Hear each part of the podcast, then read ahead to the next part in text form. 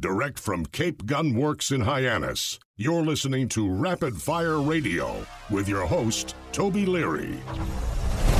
I'm Toby Leary from Cape Gunworks. I'm passionate about all things Second Amendment. While I love to shoot, Going hot. there is so much more to guns than just pulling the trigger. A free and armed society is a responsible and self reliant one. Join us to talk all things guns, freedom, and self defense. It isn't just about being armed,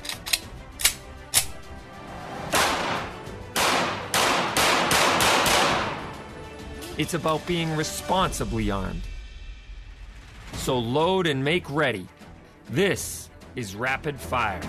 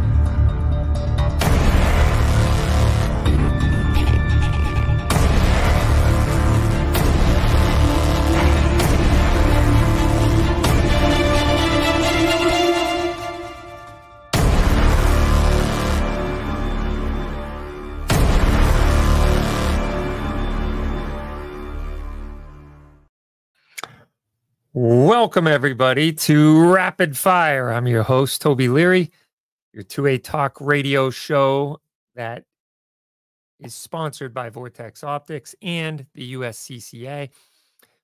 Welcome, everyone, to another episode, exciting episode. We've got quite the show for you today. A uh, lot to talk about. Um, as usual, that's never something that we're lost on. Um, and just remember to go and like, subscribe, share, comment, and spread the word far and wide to all your friends, neighbors, enemies, family, and associates about rapid fire so that we can be heard out there because you know it's it's very unfortunate what's happening in gun world on big tech platforms. So for that reason i need your help. Uh, so Um, I would appreciate you guys liking and subscribing. Go to at Rapid Fire or at Rapid, excuse me, or at Cape Gunworks and make sure you're a part of all of our good firearms content. So, with that being said, um, there's never a dull moment, like I said in in gun world. Uh, we have all kinds of crazy stuff going on out there. Uh, we got a new creation of a looks like a cabinet level position uh, to talk about gun control as far as yeah, you know from the federal government side, which is not cool. Oh my. Yeah, tell me about it. And we have the Biden administration in this weird predicament because they want to restrict your right to keep and bear arms at all and any cost. All the while, Hunter Biden just got charged federally with three different gun violations, two of which involve lying to the on a federal form, the 4473, and the other one, which um, is an interesting one because if well, let, let me back up. The lawyers for Hunter Biden say that this will be dismissed before trial. So that tips their hand a little bit on what they're going to use as their defense. So the funny, the irony is he is being charged with gun violations while his father is trying to implement greater gun control restrictions against people like him. But worse than that, against people like you and me, who are under current law and current rule and current um, policy, not prohibited people because we are not addicted to crack cocaine. So the the third charge is basically he was a prohibited person because he is addicted to an illegal substance such as crack cocaine and the lawyers are saying it'll be dismissed. Hmm. That's interesting because if it's dismissed before trial then obviously they're using some sort of constitutional uh, reasoning for that. And this is brilliant on his lawyer's part, by the way. But even more than brilliant by his lawyers is it might be the case that gun owners are looking for to end certain types of gun control. What the heck do you mean by that, Toby? Well, how ironic would it be if Hunter Biden and his case sets legal precedents that would counteract decades of settled law or settled precedent or settled rules that have been enforced upon many other people. I spoke on this show a few months ago about the woman, I believe it was from New York, uh, New York City, who was found to be an unlawful, uh, prohibited person. And she was sentenced to a year and a day in jail because she lied on the federal 4473 form. So here's the, you know, obviously she, I think she was a drug addict and admitted to be and so got sentenced accordingly. I'm sure she just had like a state appointed lawyer, which was telling her to take a plea deal. We all know that's not going to happen in the case of Hunter Biden. He's going to have the top tier, top lawyers that money can buy. Um, he's he's not going to be, you know, relying on public defenders. Let's put it that way. And so under the Bruen mandate, it it talks about text, history, and tradition as of our country's ratification in 1791, or our, our Constitution's ratification in 1791. And it says that you can no longer use the tiers of scrutiny or the um, step approach or the public interest balancing approach, which was long relied upon by district and appellate courts throughout the country.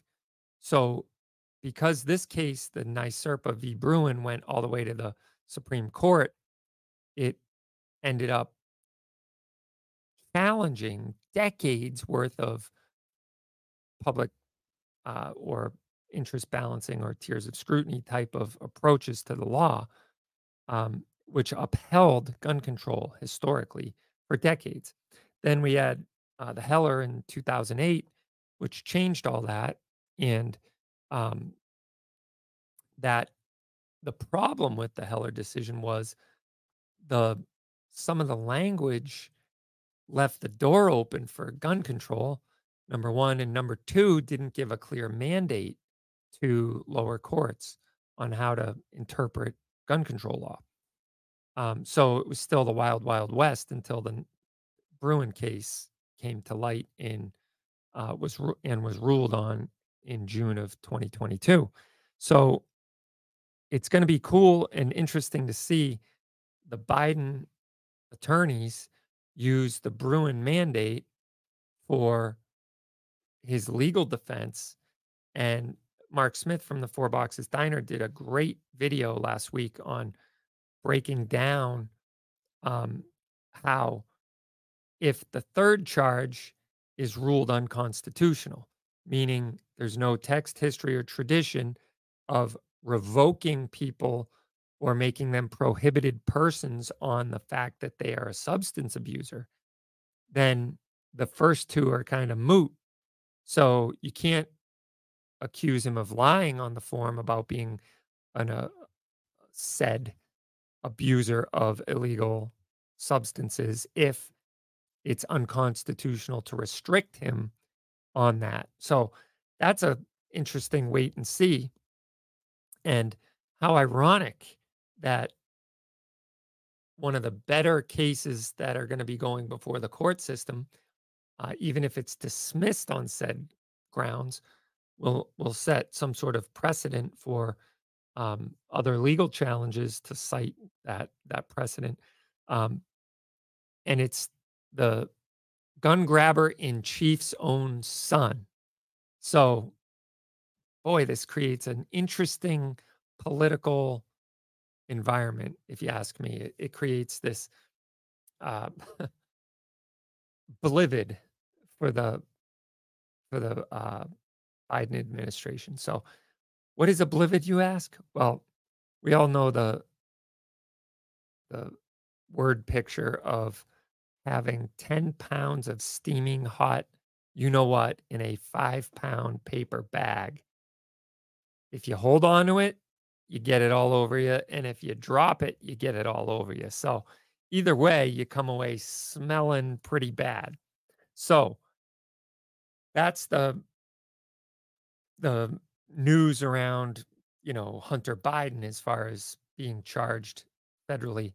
Also, on a side note, Joe Biden is, I guess it's weighing heavily upon Joe Biden about the um the fact that this could take years and years and years to settle. And he actually said that he will probably be dead before his son's legal woes are adjudicated. So that's probably true. Um, but I also found it interesting, and I'm not trying to go down the politics road here. I uh, I gave a speech on Saturday, Sunday, excuse me, at the Norfolk County Republican Commission's uh, 2A assembly in um, Newton, Massachusetts, with a bunch of other 2A defenders, Jim Wallace and Carrie Ann Eau and Charlie Cook, and um, a couple people that I had never met. And uh, Mike Harris was there as well.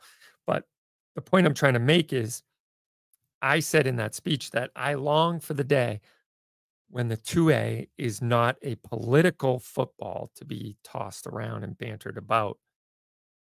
Like, take for instance the Fifth Amendment.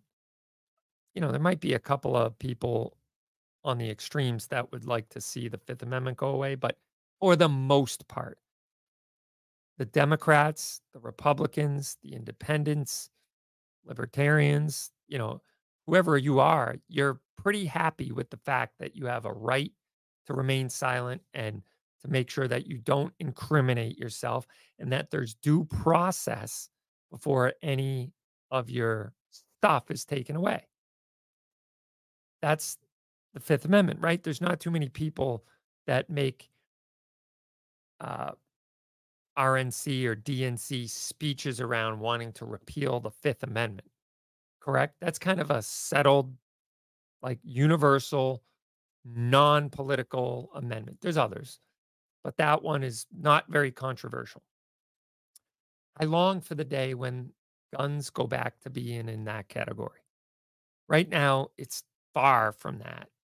There's definitely hostility on the side of the Democratic Party towards, you know, gun control, towards the Second Amendment. We have people like Gavin Newsom that proposed the 28th Amendment, which would severely restrict your Second Amendment rights, which would basically make them a privilege instead of a right.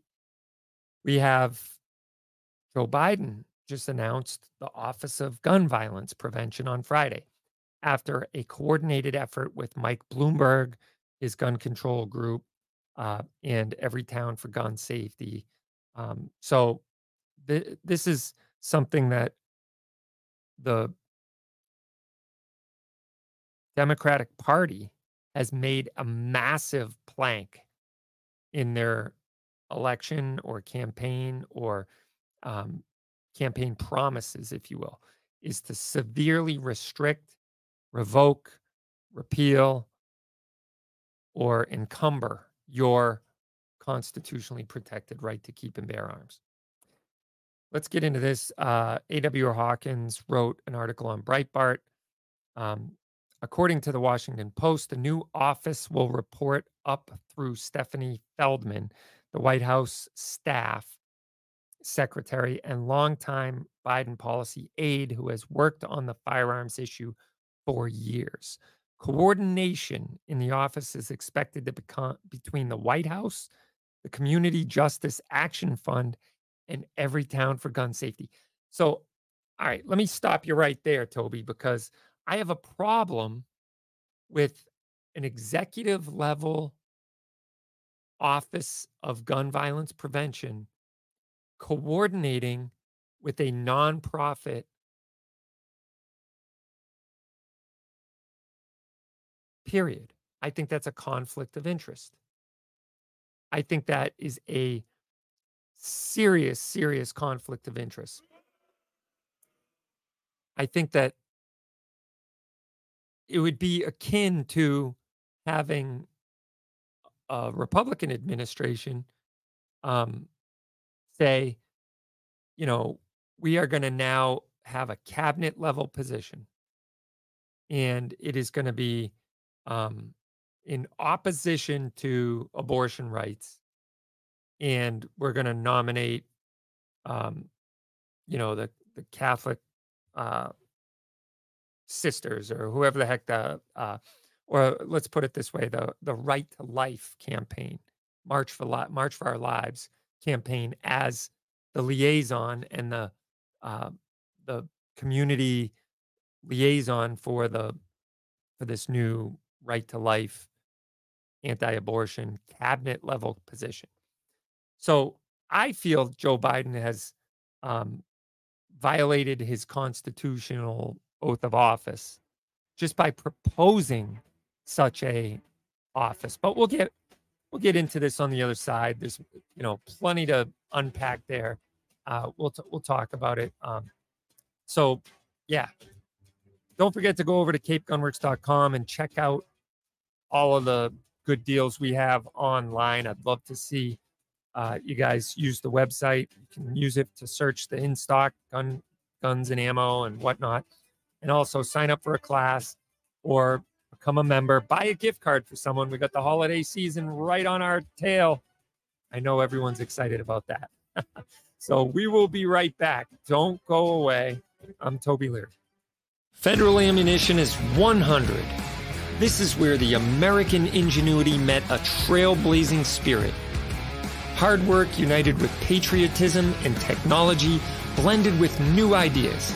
That's federal ammunition right here in Anoka, Minnesota. Born in 1922, made in America, and proud to be the best. Federal Ammunition, a century of innovation. And we're only getting started. Federal delivers a knockout punch with the leading defensive ammo on the market.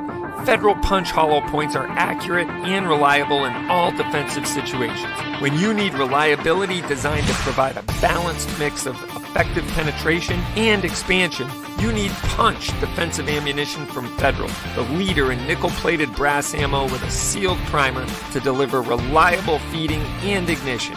Get Federal Punch defensive hollow point ammunition here at Cape Gunworks. Welcome back to Rapid Fire, your weekly show all things guns, freedom, Second Amendment, and self defense. I'm your host, Toby Leary. And don't forget to check out our poll and vote in our poll. You can go over to Rapid Fire Radio on Twitter, all one word, or the platform formerly known as Twitter, aka X, Um, and today, this week's poll question is What poses the most significant threat to the Second Amendment? Executive action, media narrative, legal challenges, or legislative action? Uh, so you can go ahead and go over to Rapid Fire Radio, all one word on Twitter, and vote in that poll.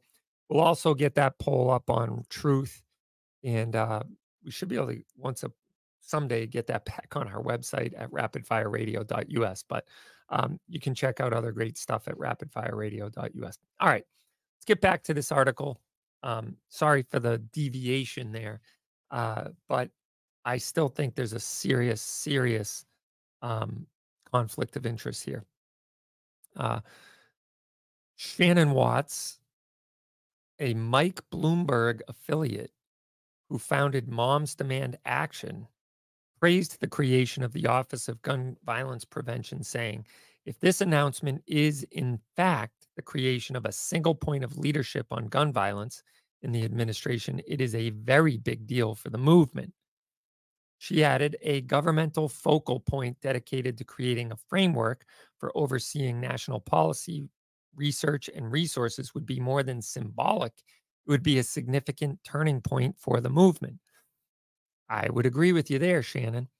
On August 31st, 2023, Breitbart News reported that Biden's ATF was using executive rule to expand background checks to the point of nearly being universal. In a press release that accompanied the announcement of the proposed rule, attorney Merrick Garland said the Bipartisan Safer Communities Act was passed by Congress to reduce gun violence, including by expanding the background checks that keep guns out of the hands of criminals. This proposed rule implements Congress's mandate to expand the definition of who must obtain a license and conduct, conduct a background check before selling firearms. Wait a minute, what did he just say? Congress's mandate to expand the definition of who must obtain a license and conduct background checks before selling firearms. That is very significant. I'll, I'll get to that in a second. The ATF's rule will de- redefine language so that there is not simply a category of Americans buying and selling guns from one to another, as they have done since 1791, and a category of federal firearms license holders selling guns at retail. Rather, every seller will have to prove that he is not trying to make a profit, or he will be required to ensure the purchaser undergoes a background check before taking possession of the firearm. Unbelievable. So, what is the way the federal government can close the gun show loophole? What is that gun show loophole, you might ask? It sounds scary. It sounds dangerous. It sounds like freedom is occurring right under our noses and nobody is there to watch. Nobody is there to to listen. All right, let's go to a call. Hello, this is Rapid Fire. You're on the line with Toby Leary. How are you? Are you there? I guess not. Try back. Okay. By the way, the phone number to the show is 508 444 2120. It's the rapid fire line 508 444 2120. I will go to the phones if you call. So um, don't think I won't. Just throwing that out there. Uh, so, anyway, what I was saying is because of the bipartisan Safer Communities Act that was passed, and everybody thought, oh, this is just about red flag laws. They, they sound like a good thing. They sound like a good idea. Let's let's pass some red flag laws. All we're gonna do is fund red flag laws and all the all those backward states that don't have them. Oh, you mean the uh, 31 states that don't have them? I know there's 19 progressive states that love to be able to take away your right to keep and bear arms without due process, simply on the word of another human being, whether it be a police officer, a teacher, a doctor, a nurse, a family member, a neighbor. I digress. The other 31 states haven't got their act together yet. They're still living in this free society and self reliance and responsible people doing what they see fit. But the other 19 states, We already have red flag laws. They've already proven to be ineffective. They already proven to not work. All they, although they do one thing very well, which makes Everytown and Bloomberg and Moms Demand and David Hogg very happy, and that is they take guns away from somebody virtually without due process. And that's a problem because of the Constitution. Um, we had, I was on the Grace Curley show yesterday briefly because I was broadcasting from the uh, Matt Light celebrity shootout in at Addieville East Farm in Rhode Island. And it was a tough cell phone connection, so I didn't last long. But one of the things I was talking about uh, was this exact thing how, you know, gun control people would really like to emphasize control and take guns away without due process by laying the blame at the people who aren't responsible's feet because you and I choose to protect ourselves with a firearm, then therefore we need more control. We need government to know if we make a firearm in our basement. We need government to know if we're going to sell that gun to our friend or neighbor. We need government to know um, how many guns we have, what what guns we have, what they're capable of doing. We need serialization of those guns. We need to make sure that uh, you know, depending on what state you live in, how many guns you're allowed to buy a month, whether there's a background or, or a waiting period before you can pick up your gun, this quote unquote cooling off period. And here's the deal about 300 people die a year by the hand of rifles, period. Any and all rifles combined, including the black scary guns, including the quote unquote assault weapons, including bolt action, single action, pump action, uh, single shot, or semi auto.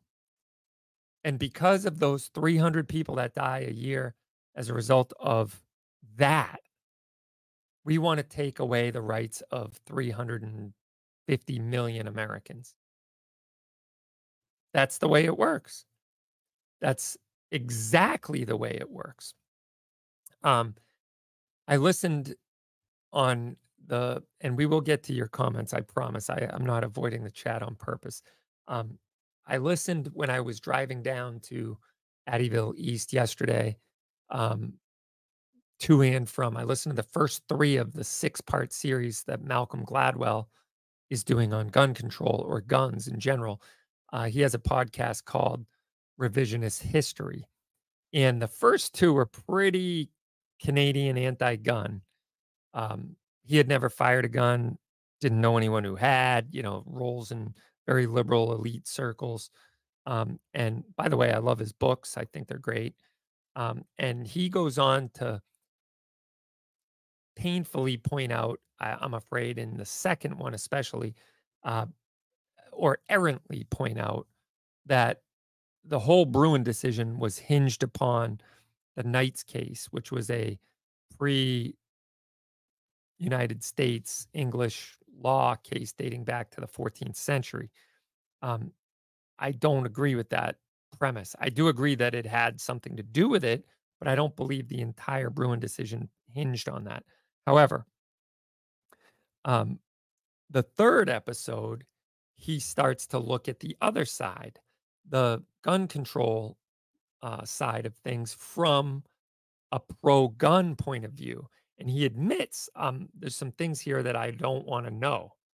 And he goes to a um, a professor who is his last name is Wallace, ironically.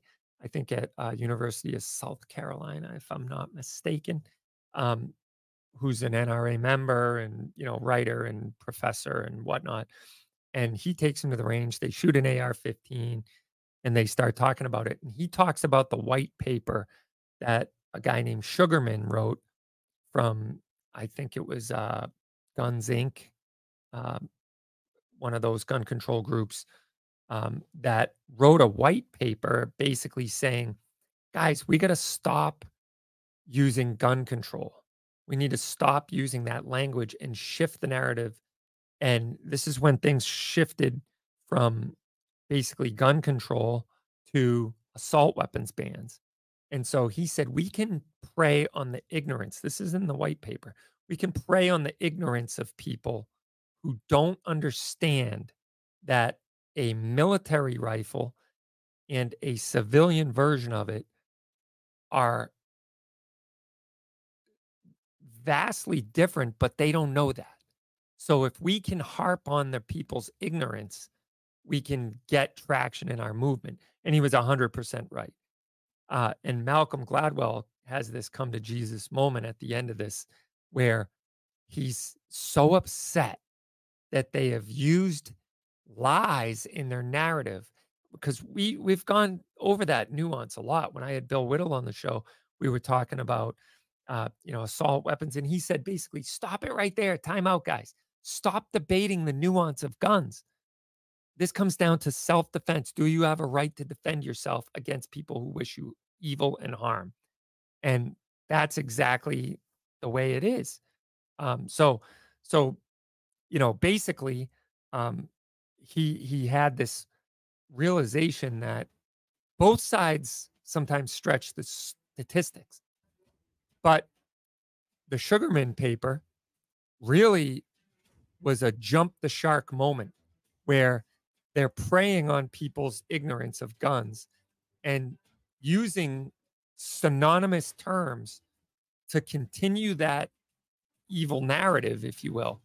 And uh, yeah, it was pretty eye opening. So I'm going to try and get Malcolm Gladwell on rapid fire. What do you think? If you know him, give him a call. Tell him Toby Leary's looking for him. But uh, would uh, would love to have him on at some point. So anyway, um, check out all the content over at uh, CapeGunworks.com and uh, sign up and like and subscribe at all of our social media. Uh, I'm Toby Leary. We'll be right back after this. You're listening to Rapid Fire. Carrying a firearm for personal protection has never been more popular than it is today. The USCCA can help fortify your home, sharpen your awareness, and develop your defensive plan. Go to uscca.co forward slash rapid fire to sign up. Your family's safety and security is your responsibility. Go to uscca.co forward slash rapid fire to sign up for a USCCA membership and get special training, legal advice, and legal protection you and your family need. Welcome, everyone. It's Toby from Rapid Fire Radio, and it's time for another Rapid Fire Gun of the Week. Last week's video was the cool Rossi 357 Magnum lever action gun, but it was modernized. So it wasn't the true cowboy gun. It was brought into the 21st century and made very tactical looking. This week, we're bringing it back to the Old West. This is a gun that has been very hard to get and keep in stock. The Ruger Vaquero, and this one is in 357 Magnum, which is super cool because it's cheaper to shoot if you put 38 Special in it than like 45 long Colt or 44 mag. It's got the four and five ace barrel, but wait, there's more. If you're gonna get one of these in true Old West tradition, you should get two. We have a pair. That's right, we got a pair of the Ruger Vaquero four and five ace 357 Magnum. Super cool, and it can go along with the Rossi lever action in 357 Magnum. See what I did there? Anyway, Rapid Fire Gun of the Week is all about guns I think are cool. So there you have it. Come check it out at Cape Gunworks or go to Rapid Fire Radio. Scroll down to Gun of the Week, click on it, and use GOW at checkout for a very special savings on your Ruger Vaquero or your pair of Ruger Vaqueros. Get them while, I'm, while they're hot. I'm Toby Leary, and I'll see you on Rapid Fire. Thanks so much. Vortex offers the very best optics specifically made for shooters with rugged construction designed for extreme environments. Vortex Optics build quality ensures accurate, reliable, and repeatable performance every time you squeeze the trigger. Add fully multi-coated lenses and nitrogen purging, and you have a quality optic with an extremely reasonable price tag. That is the Vortex difference. Come into Cape Gunworks to see the full line of Vortex optics today. And welcome back to Rapid Fire. I'm your host, Toby Leary. Love talking with you each and every week. All things guns, freedoms, Second Amendment, and self defense. Um, check out those gun of the week guns, the Ruger Vaquero.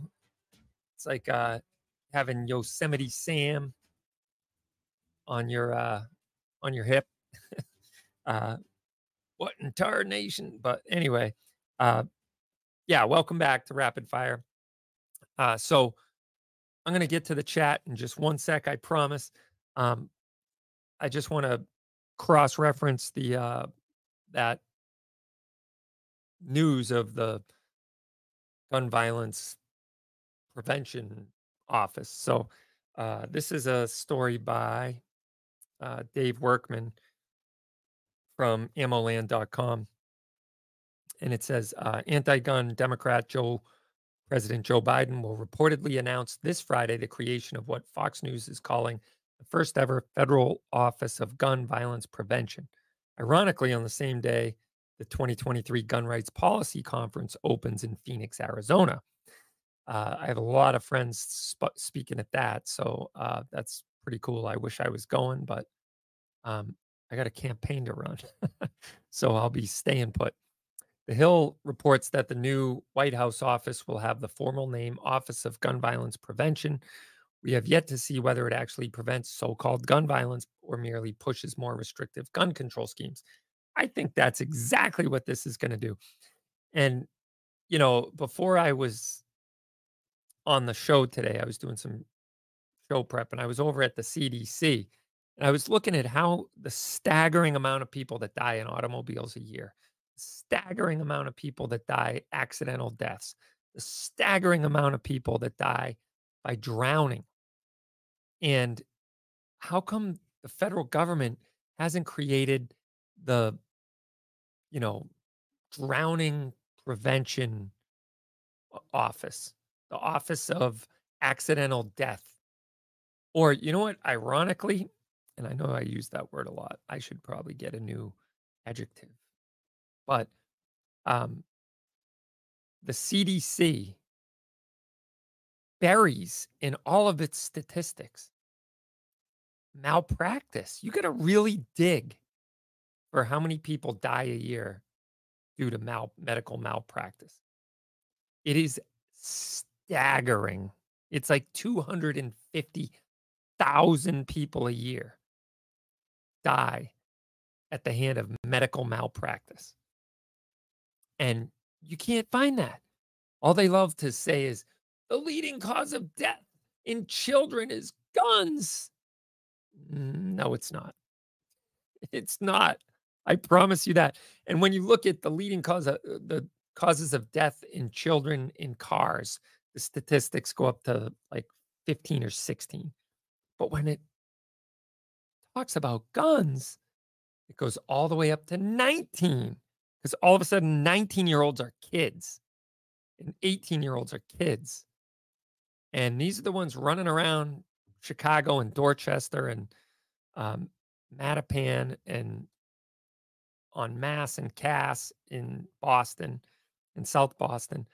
I read an article the other day of a like a 14 year old kid getting into a car stopped with a Kel-Tec sub 2k with a 30 round mag and you know, it's like, I bet you 20 bucks he wasn't raised in a two parent household that taught him gun safety and that taught him how to be safe and responsible with a firearm. I promise you he wasn't. He probably had never taken his FID class. Yes, you can do that at 14. He, he probably hasn't been through hunter safety, uh, but he's getting into a car in the city with a gun and a banned 30 round mag and he's 14 how did he get that gun? Unbelievable. Um sorry i i, I thank you for allowing me that digression here. Uh co-sponsored by the second amendment foundation and the citizens committee for the right to keep and bear arms the 38th annual grpc will convene at the marriott phoenix airport hotel and this year year's theme is Road to Liberty, but Second Amendment advocates, ad, activists see Biden wanting to travel down a different road, one headed into a mire of gun bans, so called uh, expanded background checks, licensing and training mandates, and other machinations that would ultimately lead to gutting the Second Amendment and turning the right to keep and bear arms into a government regulated privilege. Is it not already, depending on what state you live in? As noted by Politico, the new office will present an opportunity for the president to point to his action on gun safety at a time when Congress is unlikely to pass additional legislation, potentially increasing enthusiasm among key voting blocs, including young people. So I didn't really complete the thought. I'm all over the road today. But um, earlier, when we were talking about this bipartisan Safer Communities Act, the wording in there that talks about um, the expanded background check. So basically they they want to crack down on gun dealers who are selling guns for profit but yet aren't going through the requisite background check which is interesting because they are basically saying now that if you sell a gun for a profit like a dollar profit then you are a gun dealer and you have to conduct a background check. But wait, you can't conduct a background check because you're not a gun dealer, so you don't have access to the federal NICS section. So that means you got to go to a gun store and do a background check. Um, that is their way of closing the private transfer loophole, that gun show loophole that they love to tout, and love to talk about. So this article on uh, bearing arms says translation it's a campaign gimmick as well as an ominous, uh, ominous indication of a ramped up war on gun rights. And that's all this is. That's exactly what the, you know, the people who signed off on that bipartisan Safer Communities Act thinking they were just doing red flag laws have really stepped in it big time. The Biden administration, obviously, he's not pulling the levers and switches, in my opinion, but they are outclassing the the Republicans just about at every turn, whether it be J6, whether it be um, you know with Hunter dealing with Hunter Biden, whether it be with uh, dealing with all of the uh, the Ukraine issues, the money laundering schemes by the Biden administration, and everything else. And I would say this is another outmaneuvering of those who claim to be proponents of the Second Amendment or who claim to be staunch advocates or defenders of your Second Amendment rights, but they liked the thought of signing on to something that said bipartisan Safer Communities Act. Well, guess what? They're going to use that to shut down or to monitor or track or prohibit person to person transfers. So if you want to give your son a, a gun for Christmas, eh, sorry about that. You can't do that. You're going to have to, yeah, that's right. You're going to have to go to a gun store and go through the background check process and pay a fee to the federal government and to everybody else for the person that you already know is not a prohibited person and is a gun owner and is a responsible person. And right now, under the law, you can currently give give them a gun or tr- sell them a gun. Think about all the people who bought guns over the years as an investment. They, you know, probably wanted to diversify their portfolio real estate, gold, silver, stocks, bonds, and guns. I call them semi precious metals, right? So guns appreciate, good guns appreciate over time. It's a thing. And I know lots of people that get into collecting guns for the financial gain that they will get someday when they sell them. Or they see a gun for a good deal at a gun show, they buy it, they shoot it for a while, and then after a while go, you know, I don't really like this. And they want to sell it at market value and they make a hundred bucks or 50 bucks in the process.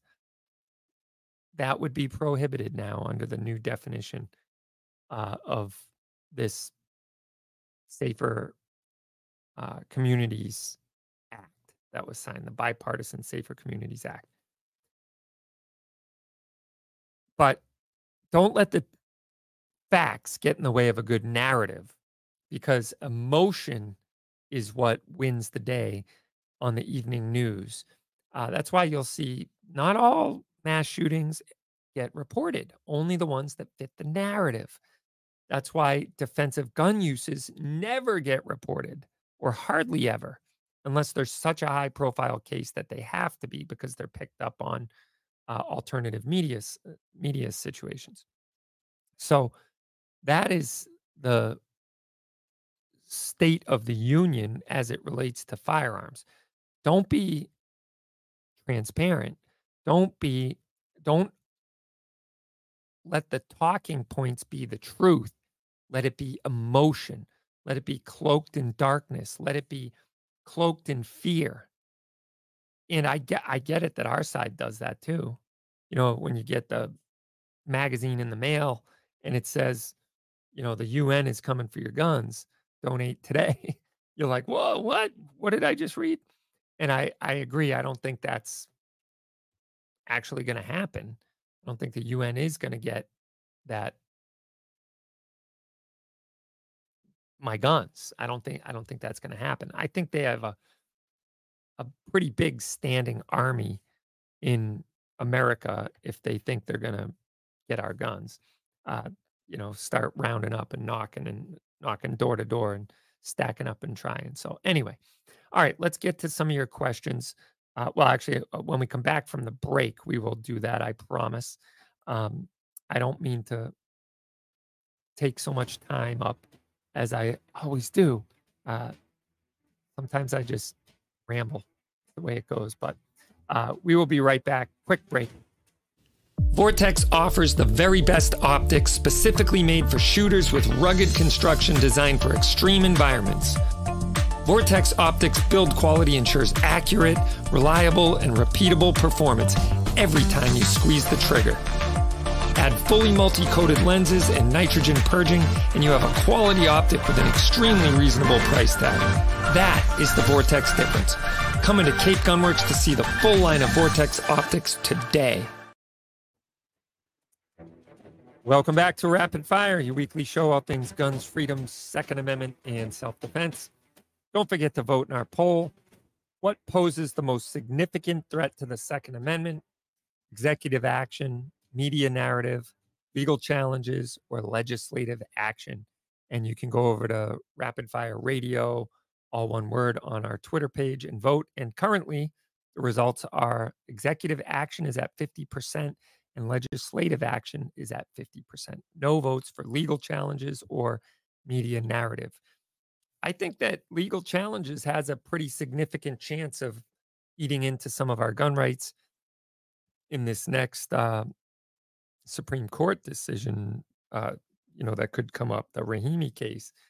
Um, I don't think so exactly. I, I hope they are able to put away the guy's horrible character and vote on the laws the way it should be. But anyway, um, Go vote in our poll. All right, let's get to the questions.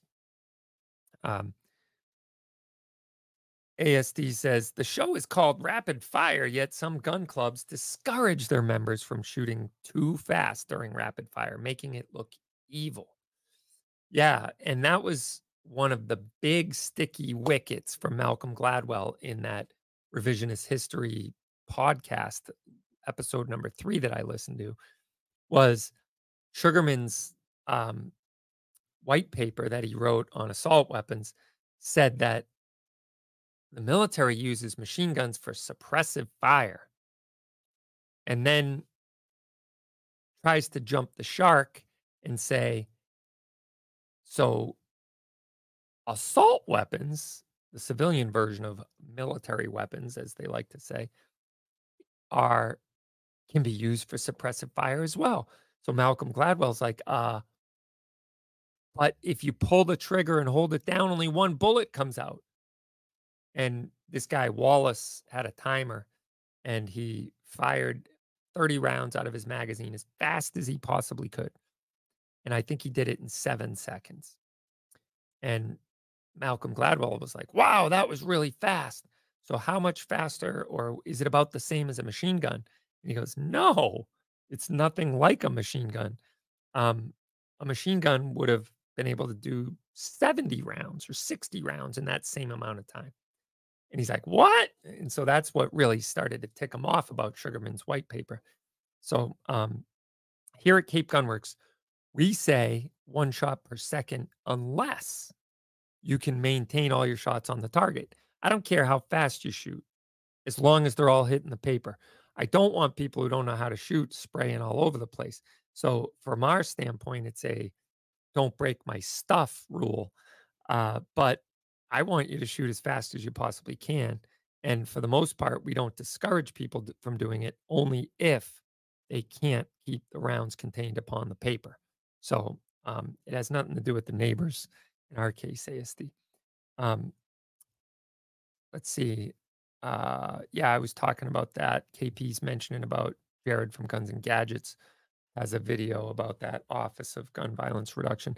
I I haven't seen Jared's video on that yet. Actually, I haven't seen anyone's video on that yet. Um, and all the gun grabbers are getting all excited about it. Um, hey, all right. Upstomp says this is his first 2A related live stream. Huzzah! Thank you, bud. Well, I'm glad you're here, and uh, that's good to good to hear. When they failed with handguns, they switched to scary looking rifles. Exactly, that's exactly what they did. Um, because the 70s and 80s were all about Saturday night specials. You got a barrel that is blue and cold. ain't good for nothing. But put a man six feet in the hole. I'm not going to say. Sorry, it's not my forte. Thanks to everybody. Uh, but yeah, that was the big push. Was the Saturday night special, and if they were smart, they would have stayed on that route because handguns still kill more people than long guns. Period. But they knew that so many people rely on handguns for defensive purposes, they weren't going to get anywhere. It even got voted down in Massachusetts, of all places. Um, the DC uh, District of Columbia did have a ban on handguns, and that's what prompted the whole Heller Supreme Court ruling. So there you have that. Um, G Webs points out that more people probably die from leaving a sponge in you after surgery rather than guns, but they don't track it at all. Um, yeah, the medical malpractice is very difficult. Difficult. Drowning is what percent of deaths in children? Ah, that's a good question, Mike. I would like to know that uh, statistic. It is a significant. There's a. I think there's three or eight hundred, three to eight hundred people that drown a year, uh, and most of them are children, I believe. And yet they're not trying to get bathtubs out of houses. They're not trying to get swimming pools out of houses. They're not trying to ban you from swimming at the beach. They're not trying to keep you from going on boats. It seems like a very um, it, it lacks integrity. If you're willing to ban an entire segment of society from owning guns, because of the few hundred people a year that die from them, then, you know, and I'm talking specifically about rifles, then you ought to be able to be consistent in your argument. I would actually have a whole lot more respect for you if you did have that same level of integrity. In other words, not only did you start the office of gun violence, you know, prevention, but you started the office of car death prevention and you started the office of drowning prevention and you started the office of uh, medical malpractice prevention. And every single one of those have a liaison to the advocacy group that wants to see that right taken away. Then I could at least say, man, that person's intellectually honest. They just want us all to live in a padded room. Take away all sharp objects, take away blunt striking implements, take away deep water, take away, um, you know, any type of medicine that could have a side effect, take away, uh, you know, knives and whips and chains and billy clubs, uh, take away sharp scissors. Got to go back to those roundy type that with the green handles that you had in elementary school. And you'd sit in there and you'd eat your yogurt or your cottage cheese or your applesauce with a spork.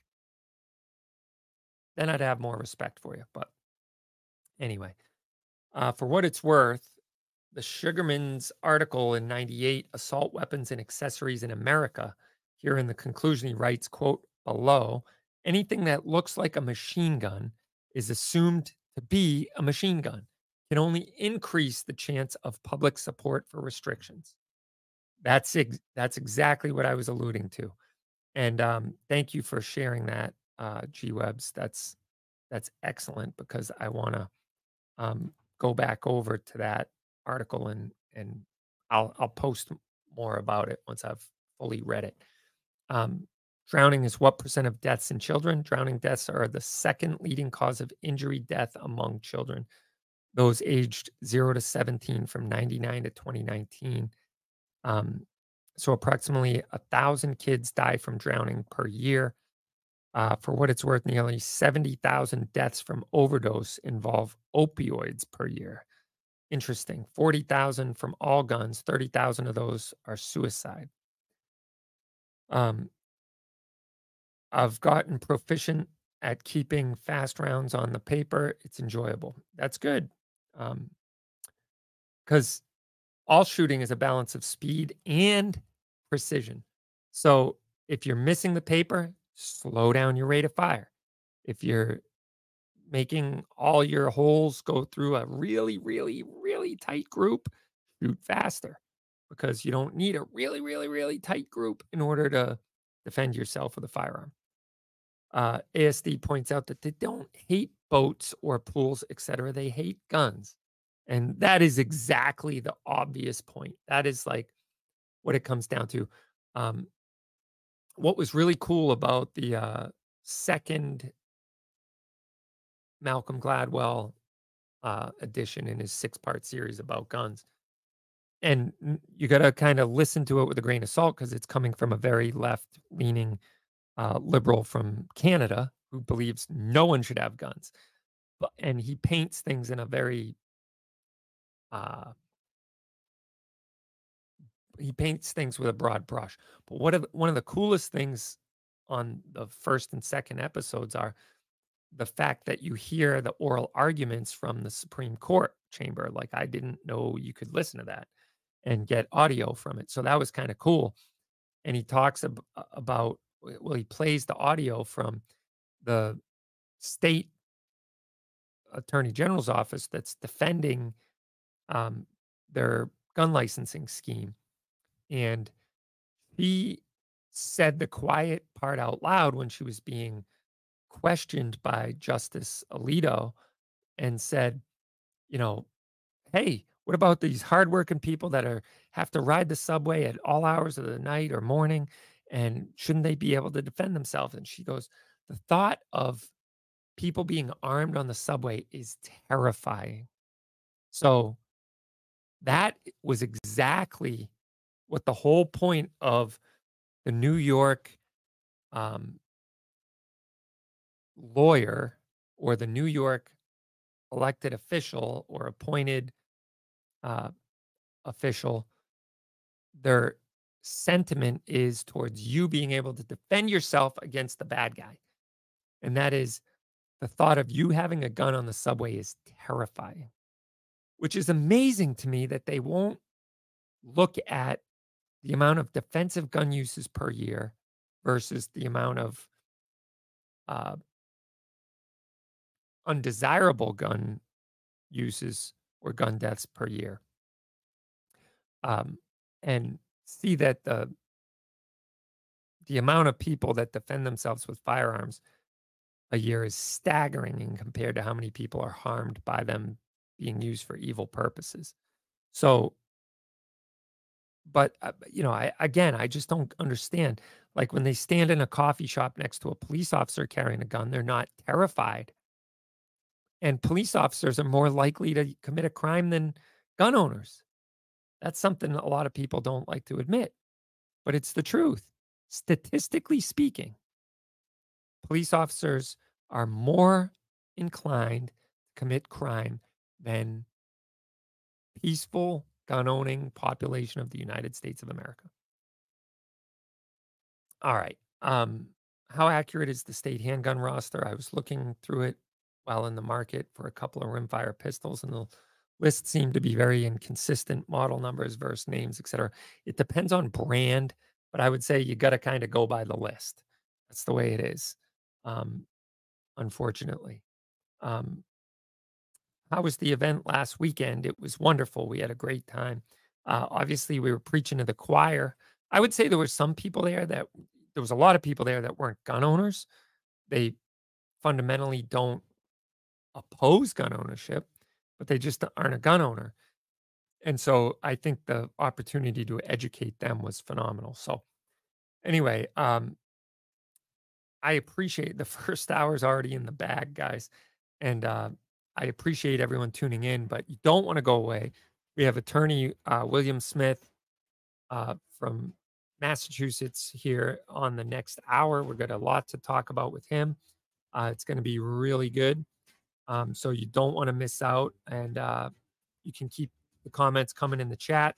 And if you want to ask uh, Attorney Smith some questions, you can always give us a call on the rapid fire line 508 444 2120. It's 508 444 2120. And uh, we will be right back. I'm Toby Leary, and this is Rapid Fire. Carrying a firearm for personal protection has never been more popular than it is today. USCCA can help fortify your home, sharpen your awareness, and develop your defensive plan. Go to uscca.co forward slash rapid fire to sign up. Your family's safety and security is your responsibility. Go to uscca.co forward slash rapid fire to sign up for a USCCA membership and get special training, legal advice, and legal protection you and your family need. Federal delivers a knockout punch with the leading defensive ammo on the market. Federal Punch hollow points are accurate and reliable in all defensive situations. When you need reliability designed to provide a balanced mix of effective penetration and expansion, you need Punch defensive ammunition from Federal, the leader in nickel plated brass ammo with a sealed primer to deliver reliable feeding and ignition. Get Federal Punch defensive hollow point ammunition here at Cape Gunworks. And welcome back to Rapid Fire, your weekly show, all things guns, freedom, Second Amendment, and self defense. I'm Toby Leary, your host. This is sponsored by Vortex Optics and the USCCA. Make sure you go over to Vortex Optics and check out their lineup, or you can go shop online at capegunworks.com and uh, we'll have you there. So uh, make sure you like and subscribe wherever you consume social media at Cape Gunworks and at Rapid Fire Radio, all one word. Uh, oh, um, yeah, wherever you get your social media.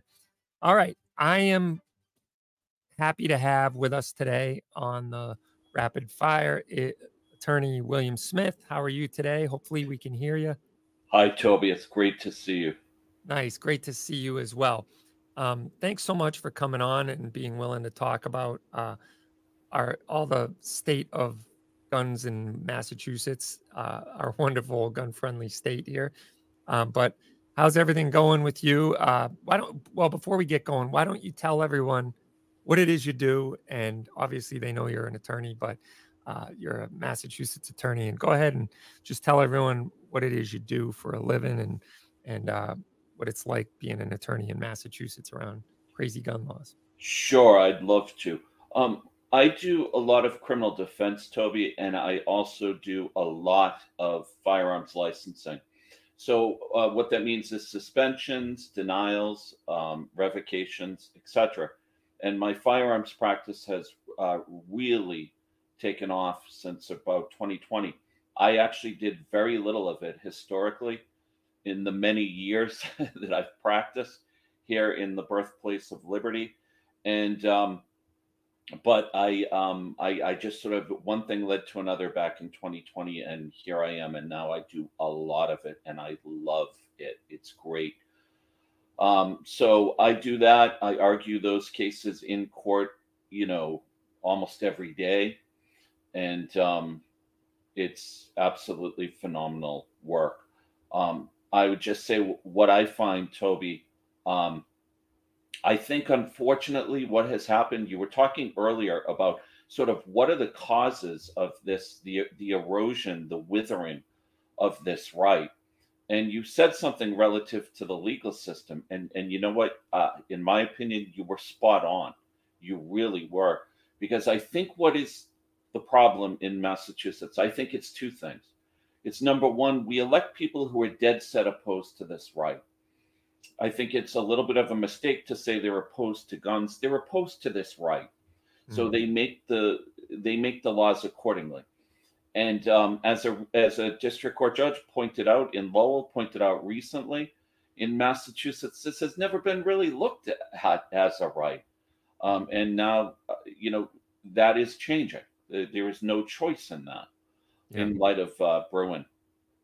But it's also number two it's the fact that we as gun owners or would be gun owners, or I should really say licensees or would be licensees, we don't fight these cases when we're denied the uh, you know the, the license when we apply. We don't fight them when we have the license and that right is just summarily taken away. We don't fight them in court. Um, or if we do fight them, we make the huge mistake of representing ourselves. So I think really it's those two things. And I think that consequently, from my experience, you know, judges I've spoken to over the years, and I know this from law school, I don't think lay people sort of, um, you know, they're not privy to the extent to which judges need to be educated in the in various areas of the law because it's an exceptionally difficult thing. The judge is sitting up there, he or she is in robes and people make the assumption that they know, uh, you know, that judge must know all about the relevant applicable law uh, given that set of facts. And it's just not the case. It's not the mm. case at all. And no, that's a great that's a great point. Um, and when we heard the oral arguments in the it was the uh, assault weapons ban in Chicago that became very evident to me when you heard the questions that the judges were asking both sides of that, it made it sound like they really don't know what the heck they're talking about as far as gun gun laws are concerned. Right. And, and that's exactly the way that whole court played out was it was a very it was a posturing political uh, pandering type of thing and, you know they got into the weeds about you know, do you think it's okay to have tactical nukes? Do you think it's okay to have RPGs? Do you think right. it, we went from an assault weapon, quote unquote, uh, and high capacity magazines and jumped the shark to, you know, intercontinental ballistic missiles right. under, right. you know, it's like, right. I know all about the straw man argument, Toby. I get the straw man argument from the other side in this when the other side is represented by typically it'll be town counsel. Almost every single hearing it's the straw man argument. It's designed to portray my argument and the arguments of my colleagues as extremist right? So they say well no right is absolute as if we are saying that we are here to advocate for the lawful possession of tactical nuclear weapons right, right. because right. that way it makes you look in, like an extremist. It makes your position look extreme. And it's it, I always tell people as soon as you hear the straw man argument, you know that that other side has no actual logical, viable, tenable arguments. The other one is they'll say, well, um, you know, no right is absolute. And yeah, you know, no one has the right to possess any type of gun that they want. And I remember saying to a judge, you know, here we are, we're we're seconds into this hearing, judge, and we're already at the straw man argument. Mm. Um, so you do get that all the time. It's really quite something. There's no other constitutional law or constitutional provision, I should say, that is defined by what it is not, right? right? Like, I mean, you don't go and argue a First Amendment case and and people are already into this discourse, this back and forth about what it is not. Usually, the, I mean, the question is like whether or not the conduct that's at issue is protected by the First Amendment. But yeah, this, well, you know, go down that road for a second. Uh, you know, about the First Amendment and you know whether you go back to when people were trying to say that uh, pornography or strip clubs are a First Amendment protected activity, and you get into the courtroom, and the first thing they say is, "Well, no one." Uh, no right is absolute, judge. You can't yell fire in a theater. Right. You know, it's, it's like, right. You're right. I mean, no other right is defended that way, right? Absolutely. That's pretty funny um, that you pointed out. Absolutely. So I, I've, um, you know, again, I thank you for this opportunity. I figured maybe one good thing to start with might be the um, prosecutions for the unlicensed possession of a firearm. I think you mm. touched upon this um, earlier in your prior show, maybe prior a yep. uh, few shows, Toby. Um, I am dealing with that as well. I have a case where I filed a motion to dismiss um, before the decision from that uh, uh, in, in that Lowell District Court case came out. Hmm. And um, mine, unfortunately, just a few days back, I was my motion was denied.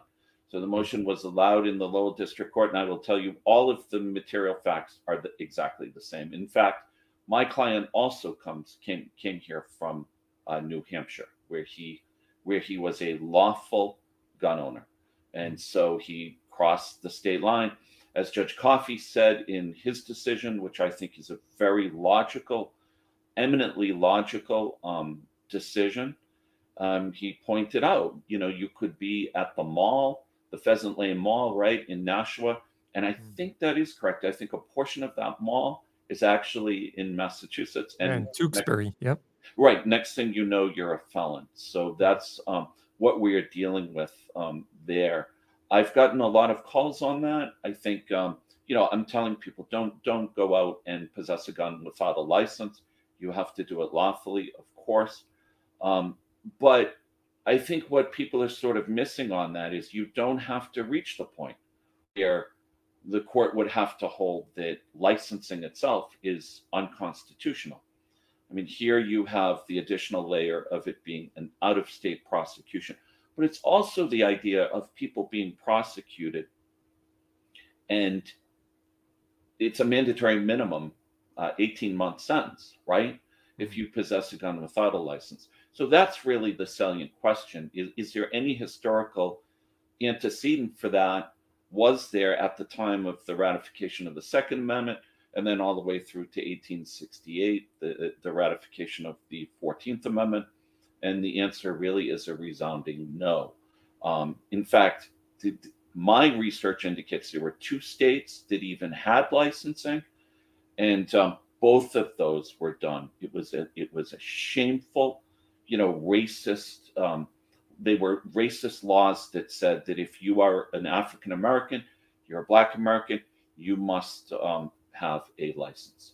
And I don't think yeah. the Commonwealth would want to hang their hat on that. I, I should hope not. Well, the, the government has used those examples in the Rahimi case uh, before the before the uh, Supreme Court.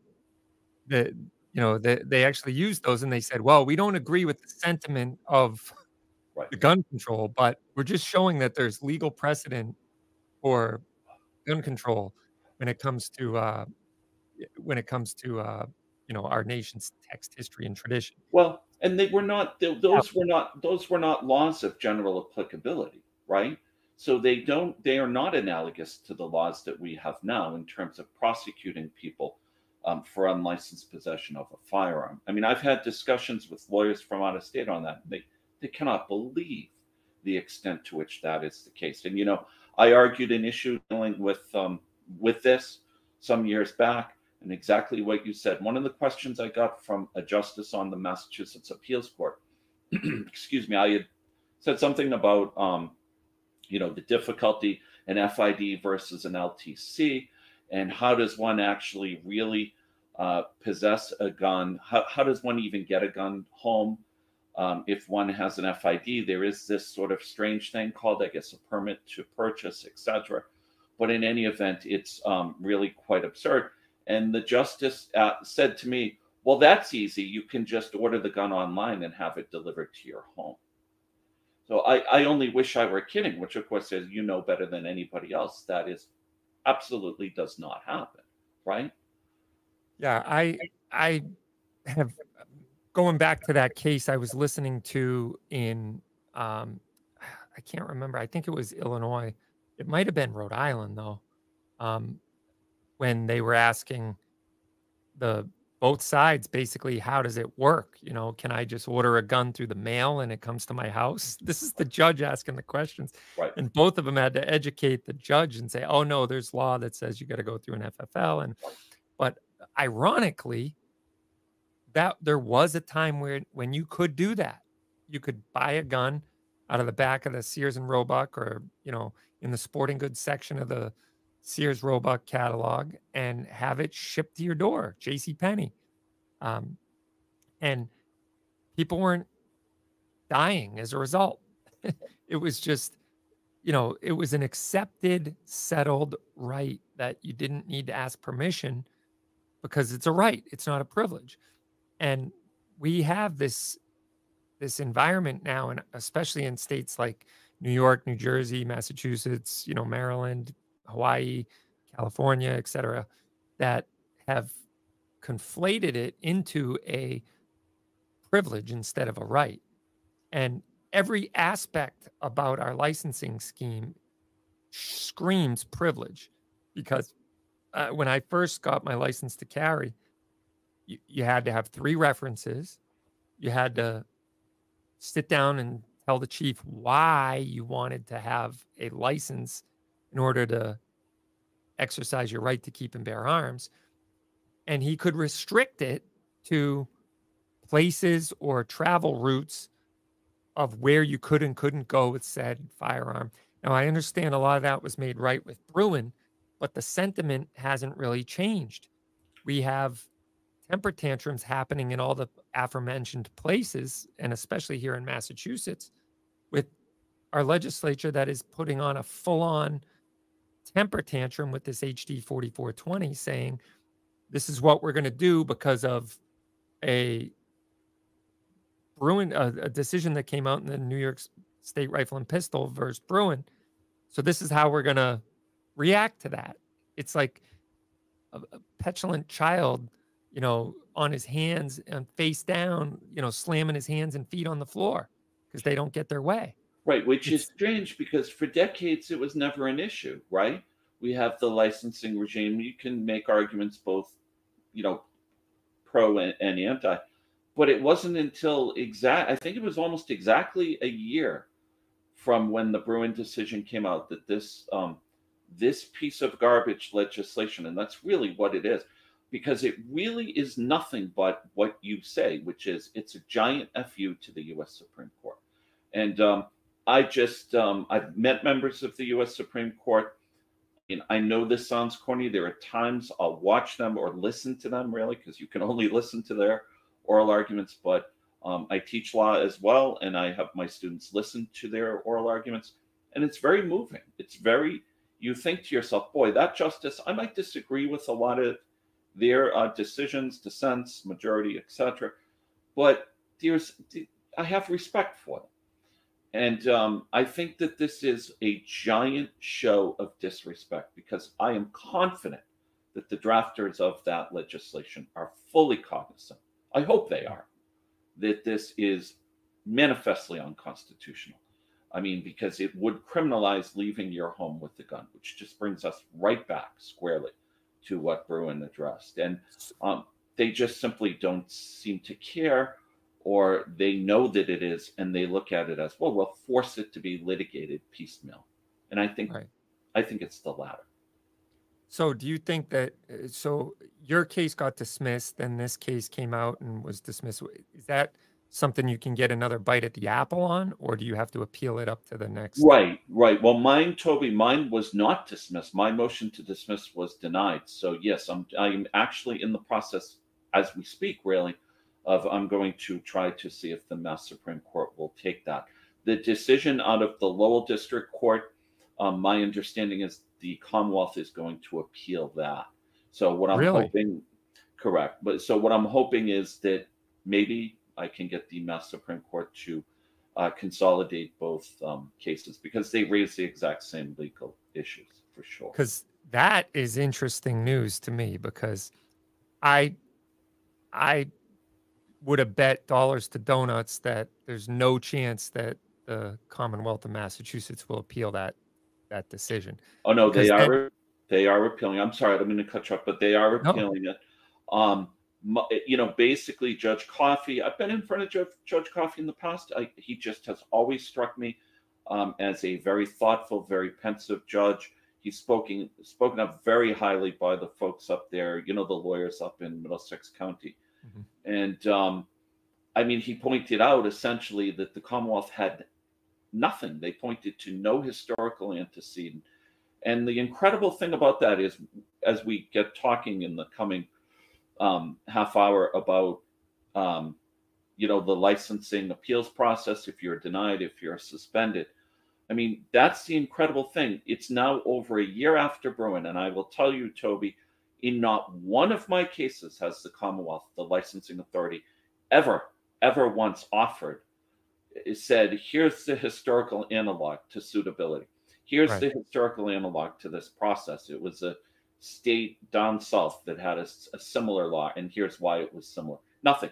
They've not even bothered to, to offer that. In my case, the Commonwealth offered nothing, nothing whatsoever, even though that is what Bruen says must be done. Right, because they have relied on the tiers of scrutiny uh, or you know interest balancing approach for decades. Right, right. They've That's exactly.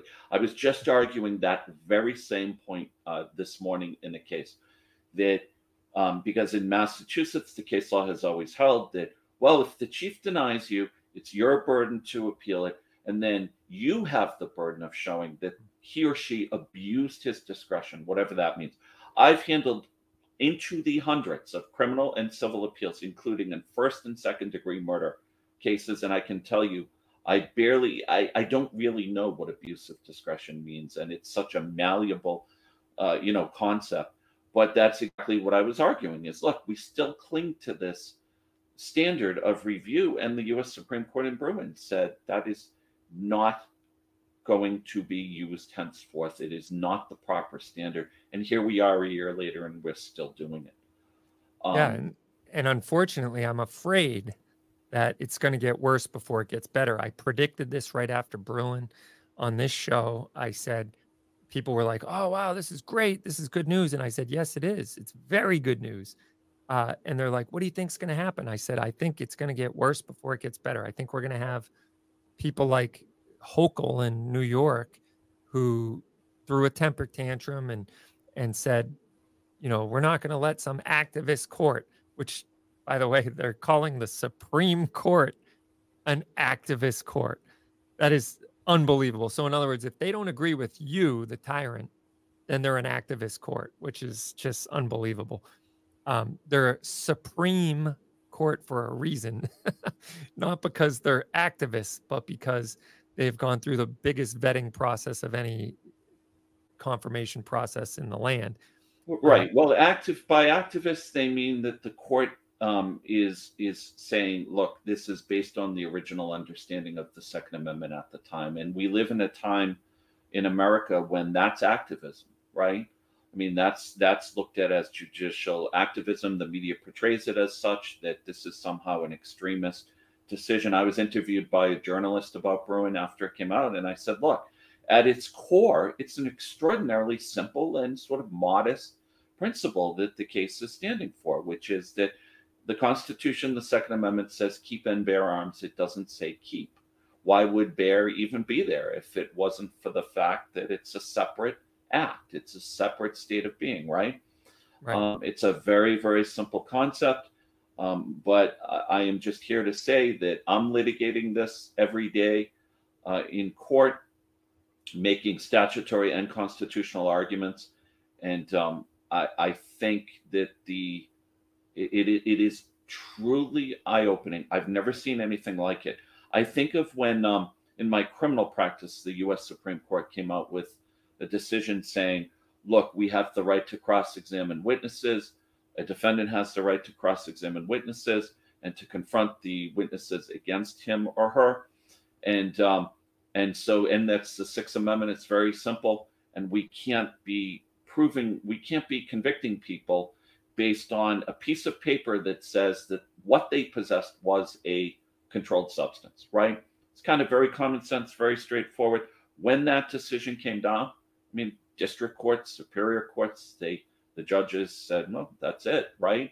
I mean, like it, hate it, whatever. That is the law. That is what the U.S. Supreme Court is saying. Yet Bruen came down, and all I am hearing day after day when I argue these cases is, well, but Mr. Smith, doesn't that really only apply to? Didn't Bruen simply say that you can't have a proper cause requirement? And, uh, you know, it was actually in my case today. And I said to the judge, well, to reach that conclusion, I mean, you'd have to literally not have read the case because it says so much more. And there's all of this language in Bruen about one of the reasons why the court struck down the New York law is the exact same thing we have here, which is a subjective decision making, um, you know, based uh, by a licensing authority that is devoid of any objective criteria. And that's exactly what suitability in Massachusetts is. And make that same argument for any other enumerated right. Like take the Fourth Amendment, for instance, the, you know, um, and apply that same logic that if the chief of the town that you live in feels that you are an unsuitable person, then he doesn't need a warrant he can come in your house. Right. He can rummage through your stuff. He can search you upside and down for suspicion of illegal activity because you are an unsuitable person. Right. According to the chief. Right. So, you know, right. that's, I think, as soon as you make, eh, like, what I love about Bruen is, is Clarence Thomas basically just comparing it to other rights and saying for so long, this has had those tiers of scrutiny, that two step approach, that interest balancing approach by legislatures throughout the country. And they reaffirmed that Heller was good case law. But after Heller, they didn't give the courts the paint by number checkbox, you know, landing card, if you will, on right. how to rule on Second Amendment cases. So it was still the wild, wild west right. for, you know, another 15 years until the Bruen mandate came out, right. in which they did tell the lower courts how to rule. And even to this day, like you said, you just heard it this morning from a judge right. getting it wrong. And it's like, my gosh. Right. So they're becoming will, willfully ignorant about it. But I like to just compare it to any other enumerated right and say, okay, so what you're telling me, and as far as guns are concerned, we can apply that same standard to the First Amendment, to the Second Amendment, to the Fourth Amendment, to the. Fifth Amendment, to the 14th Amendment. We can now all of a sudden give all that power to one individual in your town, and there's no due process. There's no more, uh, you know, challenge whatsoever to his authority. We just we just got to go by what the what the guy says, and if if he doesn't, if we don't like what he says, right. it's our job to defend that and it's right. to prove otherwise right it's our job not it's our job to prove he abused his discretion now understand that is the most onerous standard of review that there is right i mean i mean to show that the decision maker abused his discretion it's actually an impossibility because abusive discretion in other areas of the law is where there's some sort of list of criteria right it says the judge shall consider a B, C, D, E, F, G, right? Say a bail decision, right? And then abusive discretion would be, well, the judge failed to consider B, D, E, F, et cetera, et cetera. You don't even have that here because there are no criteria as to what constitutes someone being an unsuitable person. It's really quite incredible. The Mass Supreme Court, years ago, long before Bruen, in a case called Simpkin, the Mass Supreme Court held that this is said that this is very problematic. This whole suitability thing, this is very problematic because it is devoid of any objective criteria whatsoever. And um, you know, it's it's quite an incredible thing to argue all of this, Toby. And then on the other side, you get, yeah, but nobody has the right to possess a bazooka, right? And and you know, you get the sense that, and they're good folks. I'm not here to malign them, but you get the sense that they've just had it so easy for so long that they don't even feel that compelled to sort of come up with any cohesive, coherent, logical, tenable legal argument as to yeah. why the, this particular action that the licensing authority took was was legal or was constitutional. Amen to that. All right, we're talking with attorney William Smith here on Rapid Fire.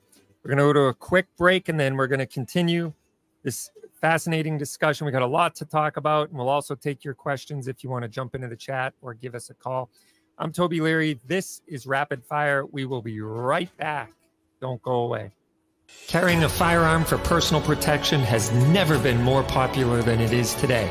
The USCCA can help fortify your home, sharpen your awareness, and develop your defensive plan. Go to uscca.co forward slash rapid fire to sign up. Your family's safety and security is your responsibility. Go to uscca.co forward slash rapid fire to sign up for a USCCA membership and get special training, legal advice, and legal protection you and your family need. Vortex offers the very best optics specifically made for shooters with rugged construction designed for extreme environments. Vortex Optics build quality ensures accurate, reliable, and repeatable performance every time you squeeze the trigger. Add fully multi-coated lenses and nitrogen purging, and you have a quality optic with an extremely reasonable price tag. That is the Vortex difference. Come into Cape Gunworks to see the full line of Vortex optics today. Welcome back to Rapid Fire, your weekly show, all things guns, freedom, Second Amendment, and self defense. We're having a fascinating discussion with William Smith. He's an attorney out of Princeton, Massachusetts. So you want to make sure you write down his name if you have any uh, issues that come up as far as guns or any issue uh, around criminal law. He'd be a good guy to call and uh, get you pointed in the right direction. All right. So before the break, we are talking about this whole uh, interest balancing approach um, to the law and how the state of Massachusetts, for one, has never even tried to to get it right as far as the text, history, and tradition of our country or uh, other states and whatnot. And, and uh, do you think all that is? Do you think the days are numbered as far as the courts having that luxury of that two-step approach, um, as far as ruling on two A uh, cases, or do you think they're going to continue to get away with it? Or what do you, what is your prediction as far as um, how it's going to go down in the next couple years or year or so here in Massachusetts? Is I, I made the prediction it's going to get worse before it gets better.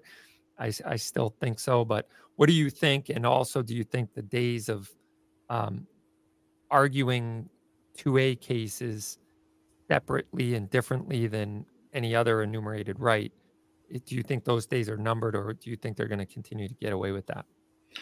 Well, I should put you on my staff because I find myself every day that I'm in court saying the days of this are numbered, Your Honor. And, and I think they are. I mean, I mm. think they are. I said uh, recently, I think we're in Bob Dylan times, right? I think it was 1965 when Bob Dylan said the times are a changing. And I think that's what's happening.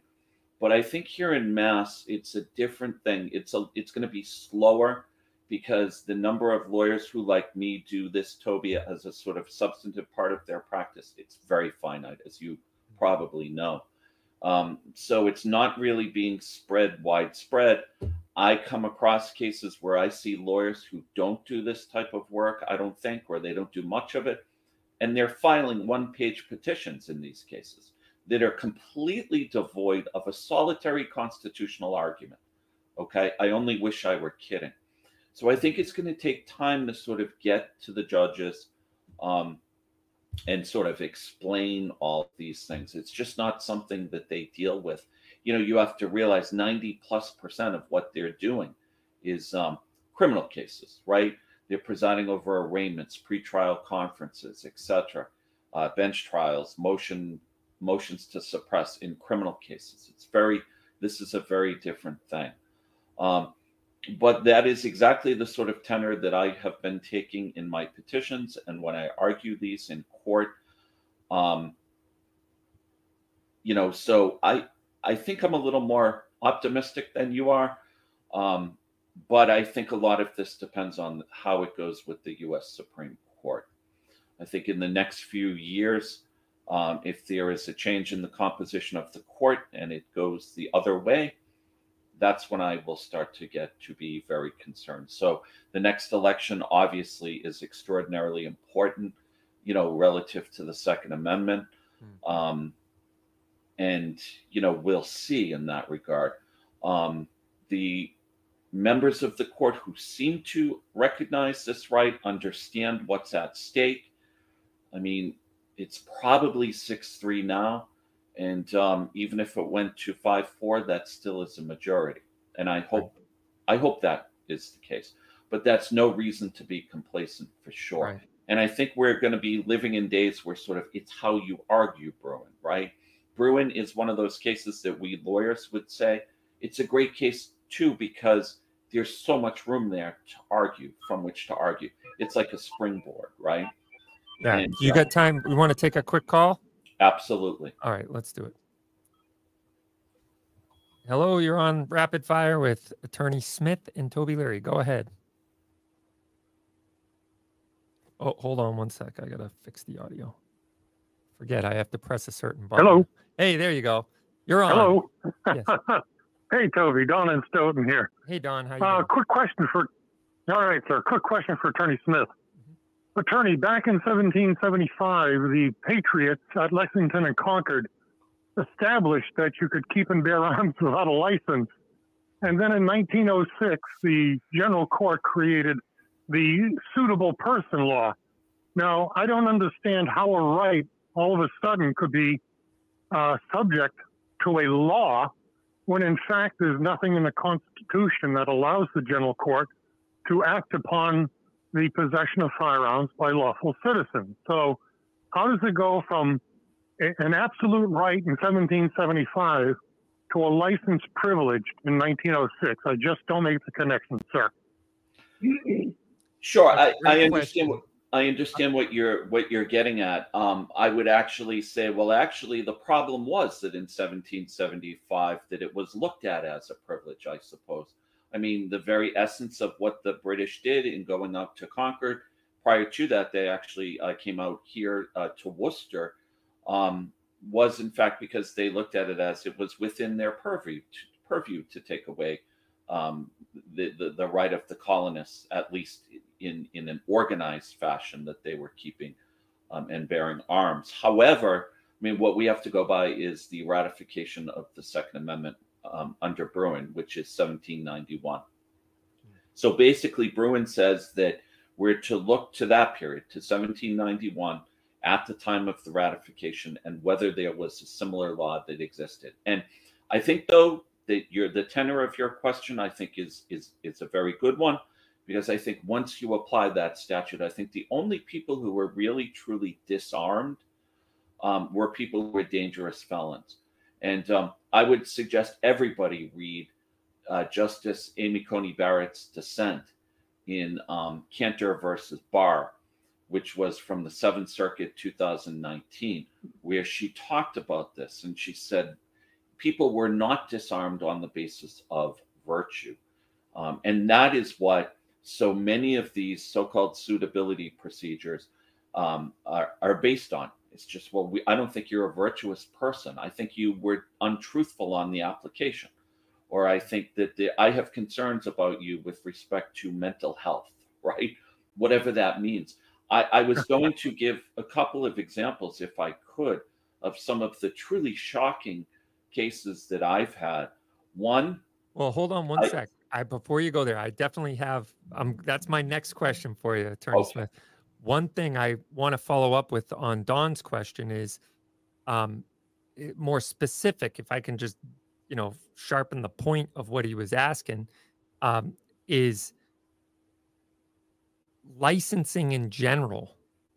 I know both in Heller and in Bruen, they kind of left the door open. I don't think Thomas did in his majority opinion, but I think uh, Kavanaugh did in his concurrence, saying, "Yeah, well, we're not really saying you can, you can't, but you can license. You know, they didn't really address that Right. whole issue Right. head on, even though it was a licensing case. Right. Right. But how in the text, history, and tradition is what I think Don is saying. How in the text, history, and tradition, even at 1791, can you advocate for a licensing scheme Right. for a right? No, I hear you, and I'm not here to advocate for that. I know we touched upon it earlier, and like I said, my research, and I got this from the premier treatise on the Second Amendment and firearms law, um, and those the authors and editors of that book did a, have done a superb um, amount of historical research on this, and they found there were only two states that had licensing at the time of the ratification of the Second Amendment to the 14th Amendment. So in the 1800s, and again, both of them were um, shameless racist laws that were designed to keep uh, firearms out of the hands of Black Americans. So um, I'm right there with you. I'm not disputing that at all. Um, I, I don't know if that sort of you know, but I but what they did say in the court. Here here's the thing though, and some lower courts have pointed this out that you have to read those decisions carefully, as, as we always do as lawyers. And the language about that, about licensing, it says presumptively, it says presumptively constitutional, the, the idea of having licensing. That doesn't mean it's conclusive. Any presumption under the law, the way a presumption works is it's an it's an idea, it's a premise, right? That's there. And you can come up with arguments and historical evidence to show, well, that that's that presumption is not valid. Right.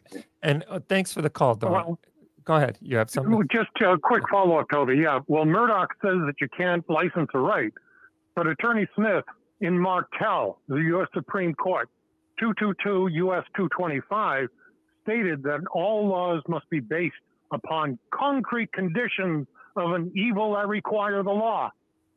Where the hell did the 1906 law come from, and where's the data that supported Yeah. it? Now, I I'll leave you there, guys. Thank you. Thank you. Thank Don. you, sir. Thank you, sir. Yeah. I don't know the context of that case. It doesn't even ring a bell. I'm thinking it's probably a case that dealt with some type of rational basis review of law, which we sort of touched upon earlier. I mean, I don't know, but again, I think under the Bruen framework, uh, I mean, I'm right there with you. I think it's also we should focus on it's not not just the idea of having a license, um, a license licensing for firearms, as I explained to people who are shocked when they learn that we are now in the minority, and it, I I believe it's 27 states now Yes. licensing is not at all required. And I tell people, but there's actually really no difference because when you go to purchase a gun, you still have to go through the background check, right? And if you're disqualified under federal law, you're not going to get a gun.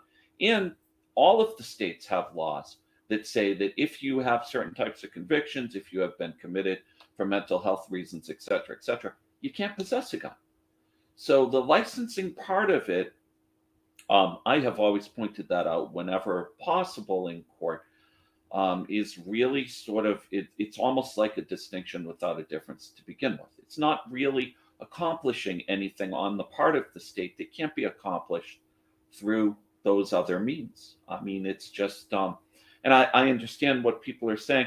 I think you also have to more narrowly focus as well on the idea that well, even if we have licensing laws, why is it that we have these draconian um, punishments of 18 months in the house correction, mandatory minimum. I mean, I had a client who did 18 months. He had an FID card, but he didn't have the LTC that was required for that rifle. I did his appeal. A colleague of mine did the, um, you know, did it in the trial court.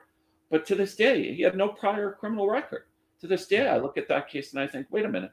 I've represented defended people with 15, 20 page records who commit things that are far worse than that, who, who don't even get a slap on the wrist. Yeah. It's Yeah, it's, shocking. it's a victimless crime, and that's exactly what Right. the law, the gun control laws do. Is they point a loaded gun, literally and figuratively, at the people who are mo- most more apt to follow the law Right. than the law enforcement officials that will be there to arrest them.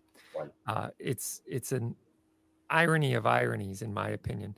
Um, but let's go back to what you were saying. You wanted to say uh, some of the more shocking cases that you've you've Sure. handled as an attorney here in the Bay State. Sure. So I made a little a little list here. I really shouldn't laugh because it is truly these are truly shocking. Um, one was my client had been invited to a barbecue on a Friday afternoon after work, so he goes to the barbecue. When he left, his guns were locked up at home. Nobody disputes that. Everybody agrees with that.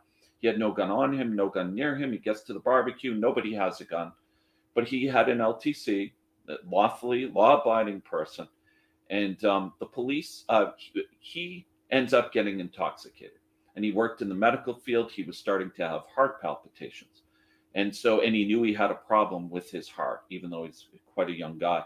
So he called 911 the police come. They secure the scene as they, as they always do. The emts come. Um, he goes to the hospital just sort of waits it out the next morning. They visit him. They say you know he's doing fine. And then he is told his LTC is going to be taken away.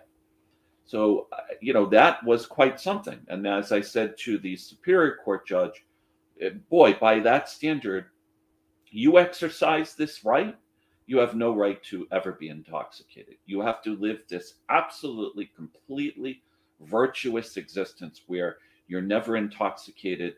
I guess it would also mean you never have a bad day, you never are under stress you never get angry, you know, et cetera, et cetera. By Now, that was he just to clarify? Was he carrying a gun when he was intoxicated? Oh no, no gun whatsoever. No gun on him. No gun near him. No gun in his possession. Not even in his constructive possession, other than a mile or so back at his home in a safe, locked up in accordance That's unbelievable. law. That is I had- I mean, lu- luckily in that case, eventually, um, I got a decision from a superior court judge in his favor. But he had to go through. He represented himself at the district court level, so he had to go through all of that, and of course, then to retain a lawyer. I mean, it's not cheap for sure. Right. Which is why I'll just jump in on that point. And one thing I did want to get across, Toby, if I could, I Yep. tell people don't even go for an LTC um, unless you've got a legal fund set aside. I really mean that. People think that, oh, well, my gun isn't, my guns aren't going to be taken away. My LTC won't be taken away. I'm a law abiding person. It has to be a reason. It has to be that I violate a criminal law. And, and if you think that, you, boy, are you mistaken. Um, I had another case where, um, and I'm not kidding about this, there were two reasons given in the notice of suspension of my client's LTC. Number one, the licensing authority felt that he had been, my client had been under a lot of stress because he was going through a divorce at the time. And number two, he gave the middle finger to his neighbor. And that, it, upon those, that basis, they suspended his LTC. And what was the result? The judge upheld that. I mean, I, Really? I truly do only wish I were kidding. Another one, um, my client uh, was involved in an incident in Cambridge. He, um, very, very, uh, uh, really a great guy. Uh, he was a manager, I think, part owner of a restaurant out there, very, you know, very well known in the community.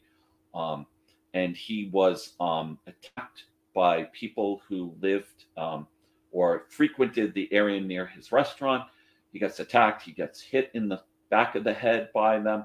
And then another one of them came over and smashed an electric guitar over my client's head, ca- opening up his head, causing him to need, I can't remember how many stitches, but I had the photographs of it.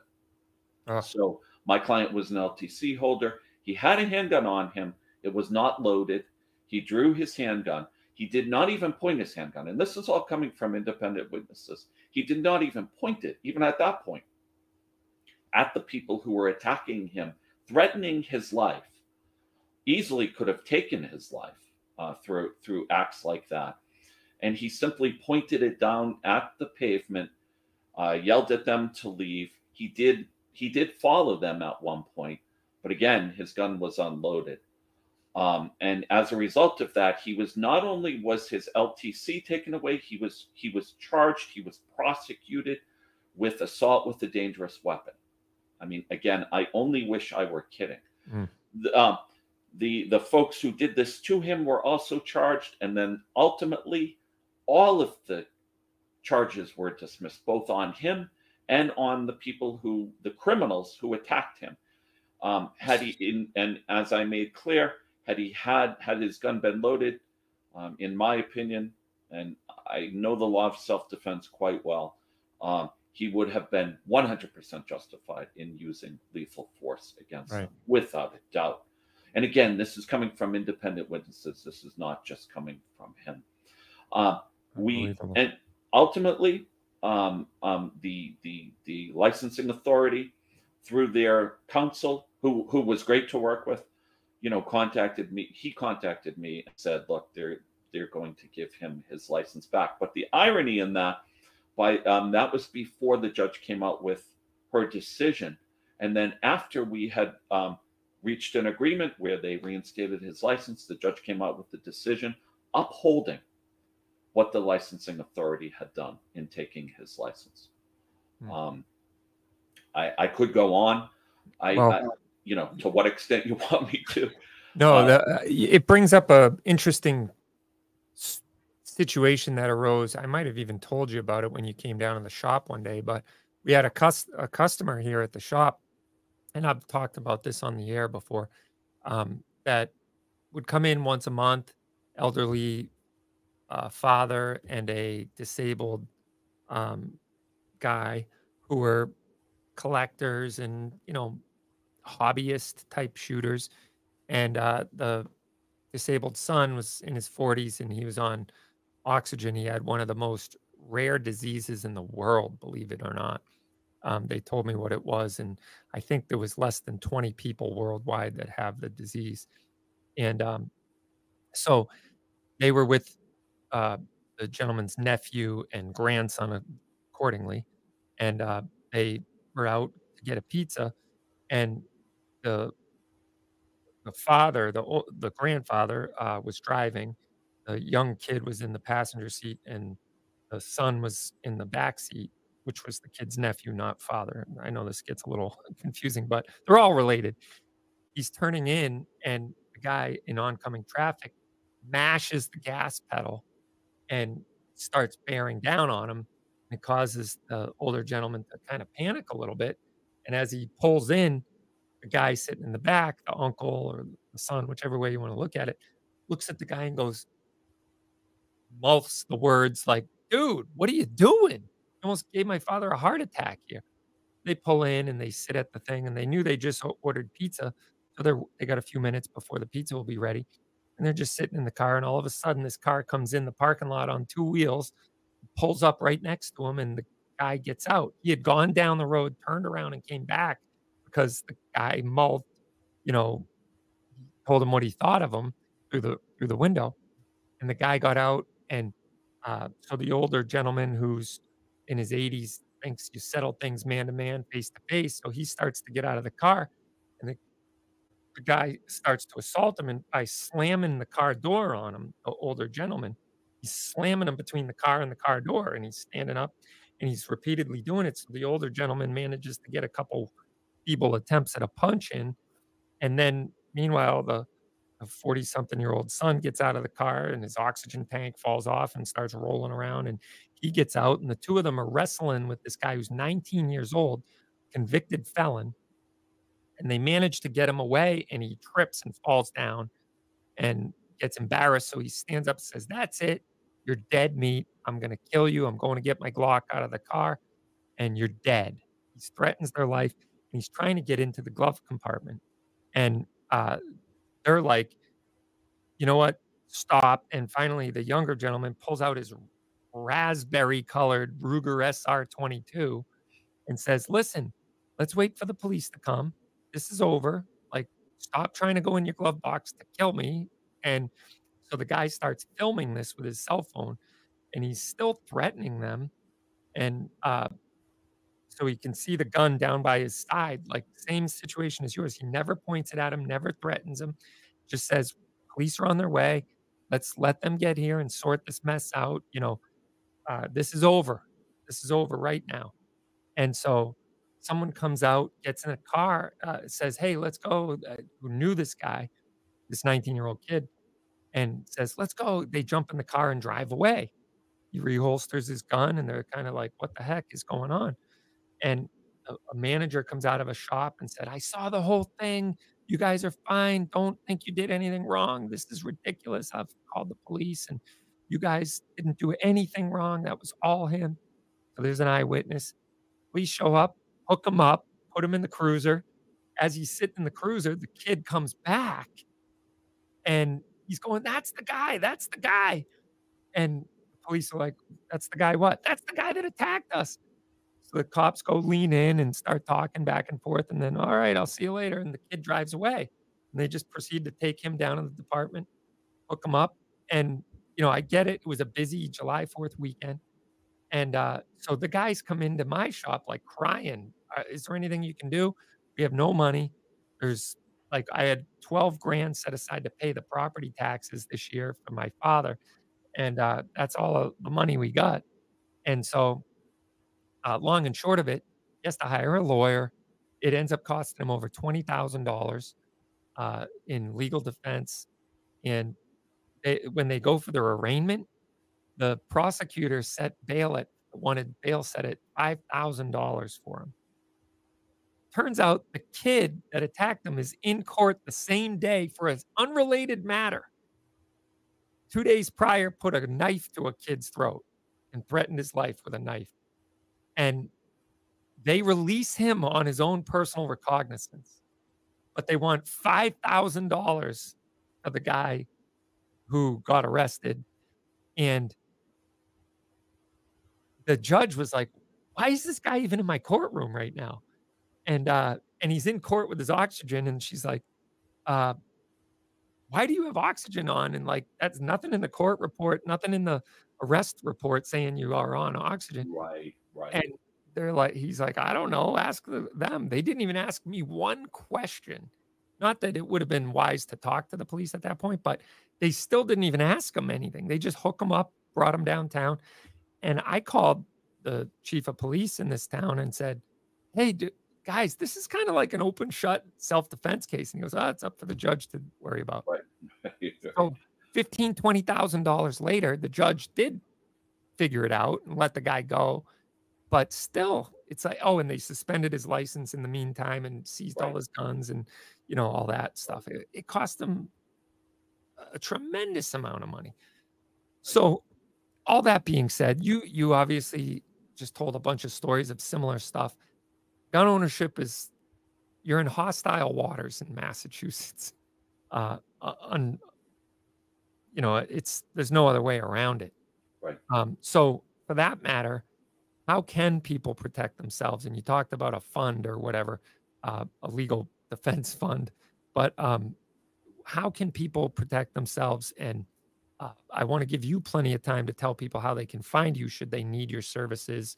And, uh, you know, you can tell the phone number or, or website or Facebook or whatever else uh, if if they do find themselves needing a, a lawyer to represent them. So um, why don't you finish us up with that, uh, Attorney Smith? And uh, by the way, it's been a great discussion, and I appreciate everything you do for the Second Amendment in this state because I know, like you said, there's not a lot of 2A attorneys um, that are you know like sharks in the water in this in this state you know what i mean uh, you're you're certainly uh, doing doing the lord's work here in this state that is hostile to gun ownership but um, how can people find you and how can they defend themselves in, in a way that you know is there something they can do to, defend themselves against this Sure. What I would suggest, Toby, in addition to the legal fund, and I really do mean that, I, I suggest I tell people you should have maybe three, four, five thousand dollars put away if uh, before you apply,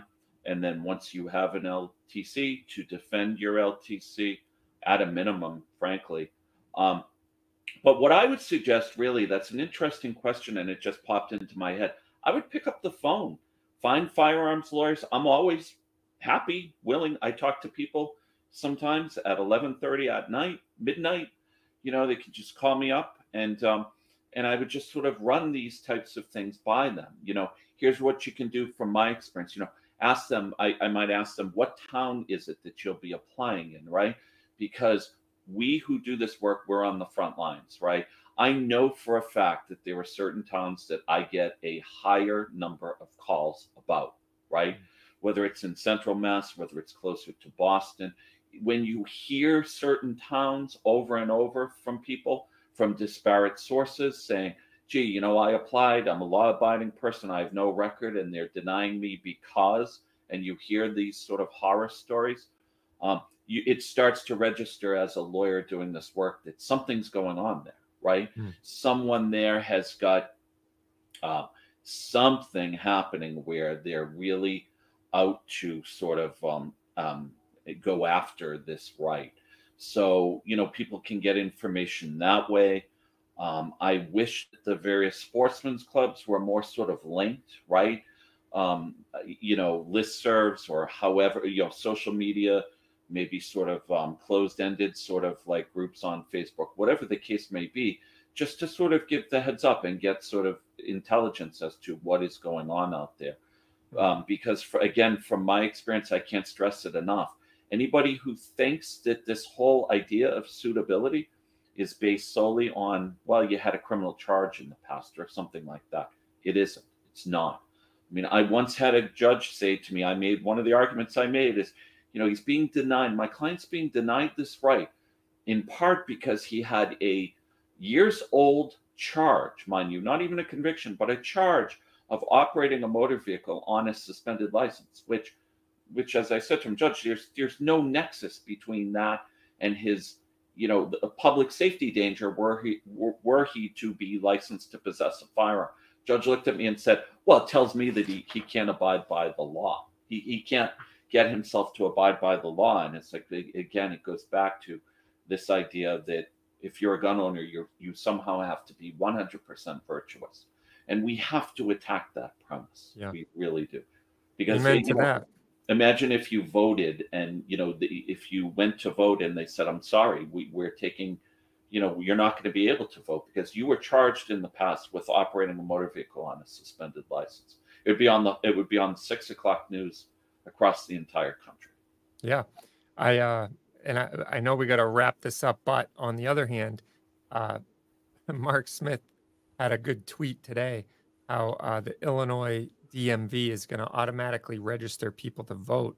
Um, and he said, well, let's take it one step further. And if you're going to register your car or get your driver's license and you're automatically registered to vote, then you should also automatically get your license to carry.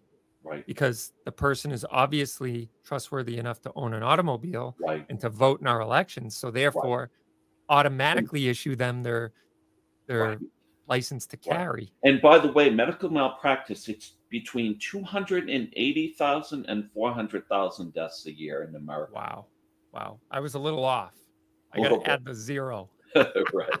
Right. Uh, I I said it was uh no, I did say that. I said 250,000 right.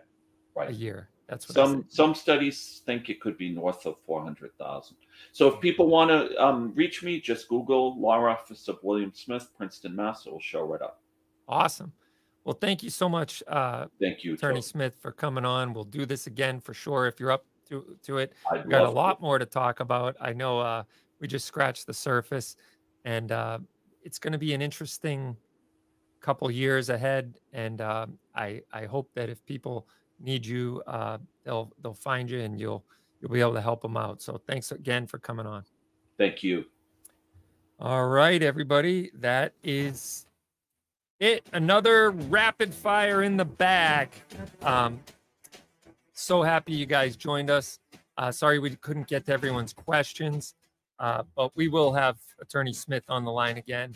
And uh, yeah, so God bless. Make make sure you're an advocate for responsible gun ownership in your communities and put on a, you know, responsible face of gun ownership.